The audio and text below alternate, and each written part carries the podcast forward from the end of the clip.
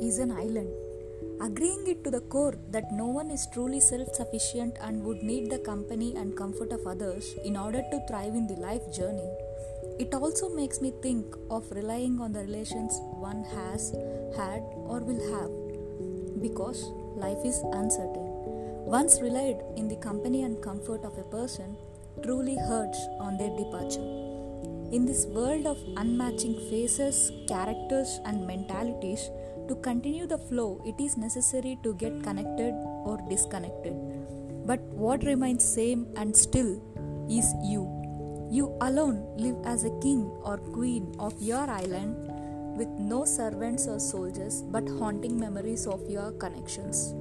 You are expected to equip everything and build yourself into a sufficient being, irrespective of people in and out.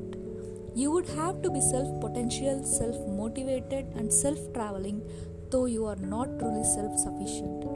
The add-ons you get and people you meet are instantaneous with shorter or longer tenure, but not throughout. This is reality and it chases you all the time, whether you notice it or not, reminding you that you are attached to everyone in the way you are detached to all. All this might be the reason why we feel insanely low even around our loved ones, in the fear of missing them and imagining us without their company for any reason.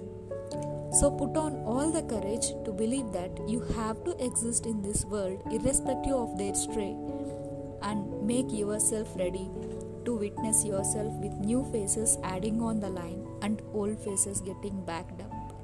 After all, no man is an island.